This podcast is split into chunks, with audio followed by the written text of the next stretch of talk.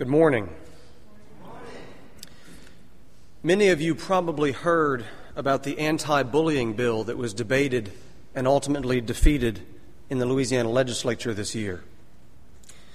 Very briefly, in case you didn't hear about it, the proposed law would have expanded the definition of bullying. The current law requires that bullying cause or threaten harm or be so pervasive that it creates a threatening environment. It has to either cause or threaten harm or be so pervasive that it creates a threatening environment. The proposed law would not require that it become pervasive. Just a single act of intimidation or bullying would warrant a response.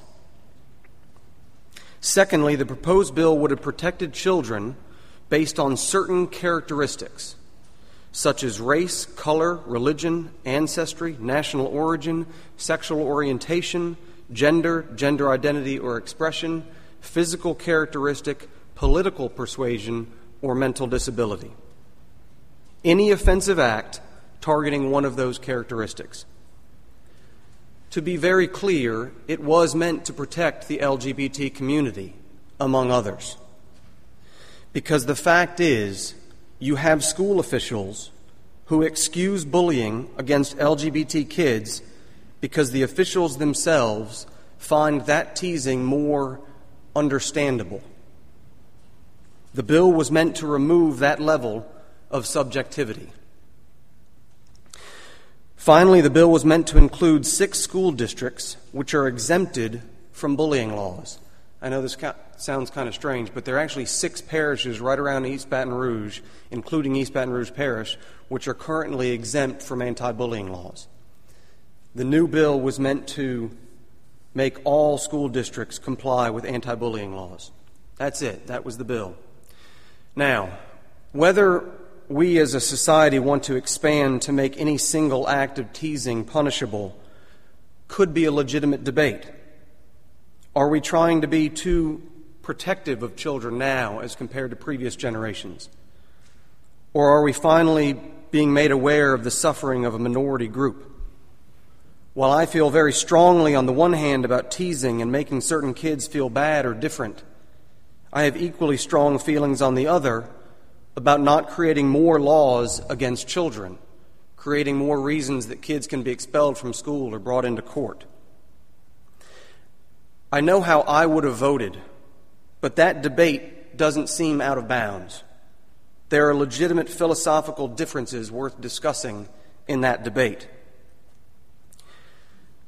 The debate that took place uh, just a few weeks ago in our Louisiana legislature, on the other hand, did not play out like that.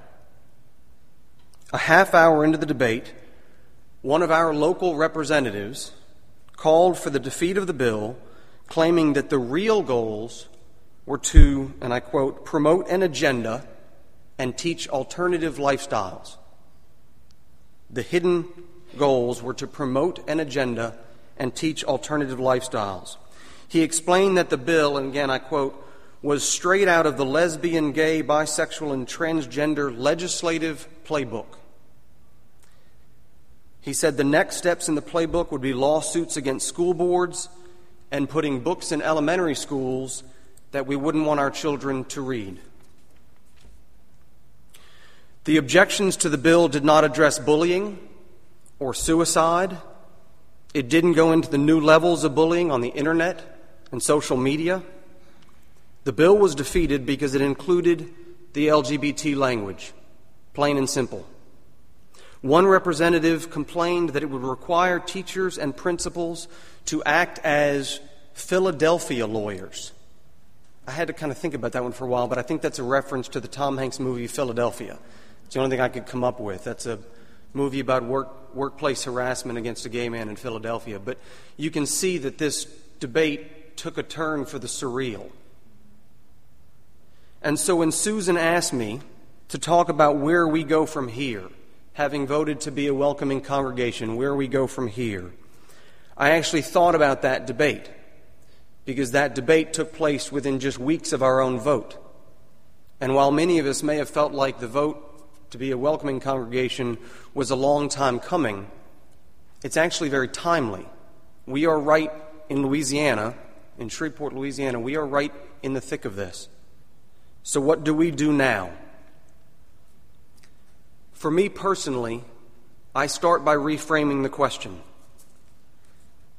In 1886, Leo Tolstoy visited several cities in Russia and was confronted by overwhelming poverty. In response, he wrote a book which he titled, What Then Must We Do? What then must we do? Because he felt compelled to act. When our representatives are presented with a bill to protect children, but instead speak of lesbian legislative playbooks and Philadelphia lawyers and an agenda to place books in elementary school that I wouldn't want my children to read, I feel compelled to act. I think we have a responsibility to act. What then must we do? In my opinion, my recommendation to the Welcoming Congregation Committee, we have to do four things. First, we have to identify our audience. We don't stand toe to toe with the religious right and try to convince them that being LGB or T is normal. That is a complete waste of time and energy. As Samuel Johnson said in the 1700s, prejudice, not being founded on reason, cannot be removed by argument. We have to recognize that we are speaking to the 60% in the middle who may actually listen. Second, we introduce ourselves, not as a church and not in the press, but in our neighborhoods, one on one. And not just our gay members, not just the gay community, but the gay friendly community as well. All of us. We are members of the military, we are police officers and judges. We are doctors and accountants, firefighters and nurses and PAs and teachers and parents. And it is time for us to speak up. Third, having avoided the far right, having introduced ourselves to the ones that we're trying to reach, we simply act normal. That is, we have to redefine the new normal, even here in Shreveport, maybe especially here in Shreveport. We have to join the younger generations and redefine the new normal. Being LGB or T does not define whether or not you are normal. The way you live your life, the choices you make, the principles you follow, that's what defines you. Think about some of the behavior of some of our leaders of late. Texting nearly nude pictures of yourself to strangers or to women that are not your wife is not normal. But the abnormal nature of that behavior wasn't based on that representative's heterosexuality. Gay or straight, that was abnormal. Of course, he did resign. But how about ours here in Louisiana? Re electing a man on the family values ticket who preached about family values while secretly cheating on his wife with prostitutes. None of that is normal. But again, it's not because he was straight that it was bad behavior. Gay or straight, cheating on someone is not good family values. It's not the gayness or the straightness of it, it's the behavior. So if we are good people, gay or straight, or bi or transgender, if we, the gay and the gay friendly community, make good decisions and follow high principles, that will define us. We simply have to live and demonstrate that we aren't just family, we have family values. It may seem simple, but I believe the only way you overcome prejudice is not by argument, but by interaction and time. Finally, fourth, and this one is the most important. As a congregation, as a welcoming congregation, you, each of you, has to commit to this cause. Whatever level of commitment you choose. If you choose to simply come to a church and support a church that has chosen to be a welcoming congregation, that is all that is needed. If you choose to join a committee, if you choose to help design a campaign, if you choose to speak out, if you choose to hold a dinner at your home to try to have a conversation with some of the 60% who may listen, if you choose to join our friends at PACE or PFLAG, the point is you choose your level of commitment, and this next civil rights movement will continue to move forward. Now, we have to recognize in this most conservative region of the country that we are early in the movement. We are in the thick of it. We have to recognize that it's not going to happen quickly or be easy. It's a movement, it's an evolution. And yes, it's an agenda. But it's not a gay or a lesbian agenda, it's an American agenda. Don't tread on me was an American agenda. Live free or die is an American agenda. The question is not whether there is a gay agenda. The question is whether discrimination in any form is acceptable in America. And by becoming a welcoming congregation, we are doing our part to answer that question. The question for the anti bullying bill should not have been whether you want a teacher teaching children that being gay is okay. The question should have been whether it's okay for a child to kill himself because the adult in the school system didn't stop the other kids from tormenting him for whatever reason. The question should have been how, in the name of God, literally, in the name of God, do you politicize an effort to save just one child from suicide? If we ask that question of the 60% who may listen, this movement will continue forward. And meanwhile, all souls will be a safe haven, a welcoming place with a welcoming congregation for people of any age along the path. And for that, I thank you.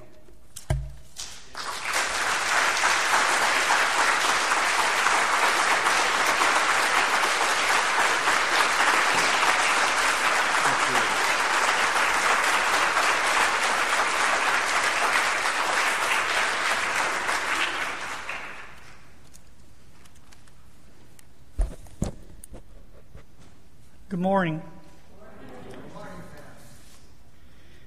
I'm going to try to keep mine a little brief. Uh, when we voted to become an official welcoming congregation, I cast my vote in the affirmative because I had no choice. I was born to be an advocate for the transgender community. The society we live in forced me to take up the fight as a matter of survival. And for most of my life, I struggled alone. Then I was invited to speak here at All Souls by a handful of people who wanted to advocate with me, not just for my survival but for complete acceptance. Their effort failed at first, but they didn't give up. Their numbers grew into an overwhelming majority, and together you made a resolution not just to welcome, but to advocate on my behalf and on behalf of the whole gay, lesbian, bisexual, and transgendered community. I have to say, I am overwhelmed by your resolve. Right now, I feel something like the dog that spends a lifetime chasing cars and suddenly catches a bus.